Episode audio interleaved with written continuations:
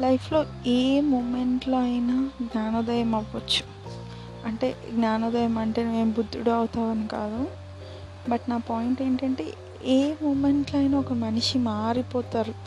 Like ఇప్పుడు మనము ఒకరిని మొద్దు అనుకుంటాం స్కూల్లో. బట్ సడన్గా వాళ్ళని ఒక టెన్ ఇయర్స్ తర్వాత చూస్తే ఆ లైఫ్లో మంచి పొజిషన్లో ఉంటారు. అంటే ఏమైంది? గ్రోత్ అనేది చేంజ్ అనేది ఏ మూమెంట్లో అయినా వస్తుంది. నువ్వు ఈరోజు ఉన్నట్టు రేపు ఉండవు. నువ్వు ఆ నైట్లో ఏదో ఒకటి చూసి ఏదో నేర్చుకొని మారుతావు. అర్థమైందో? సో అందుకే ఎవరిని ఈజీగా జడ్జ్ చేయకండి. టైం అంటే టైం ఎలా అయినా మార్చేయవచ్చు మనుషుల్ని. మారుతారు. మంచి దారికి వెళ్తారు అందరూ. ఓకేనా? ఎవరిని జడ్జ్ చేయొద్దు. అందరినీ మంచిగా చూడండి. హార్ట్ఫుల్గా ఉండండి. హేట్రెడ్ అస్సలు వద్దు. ఓకేనా?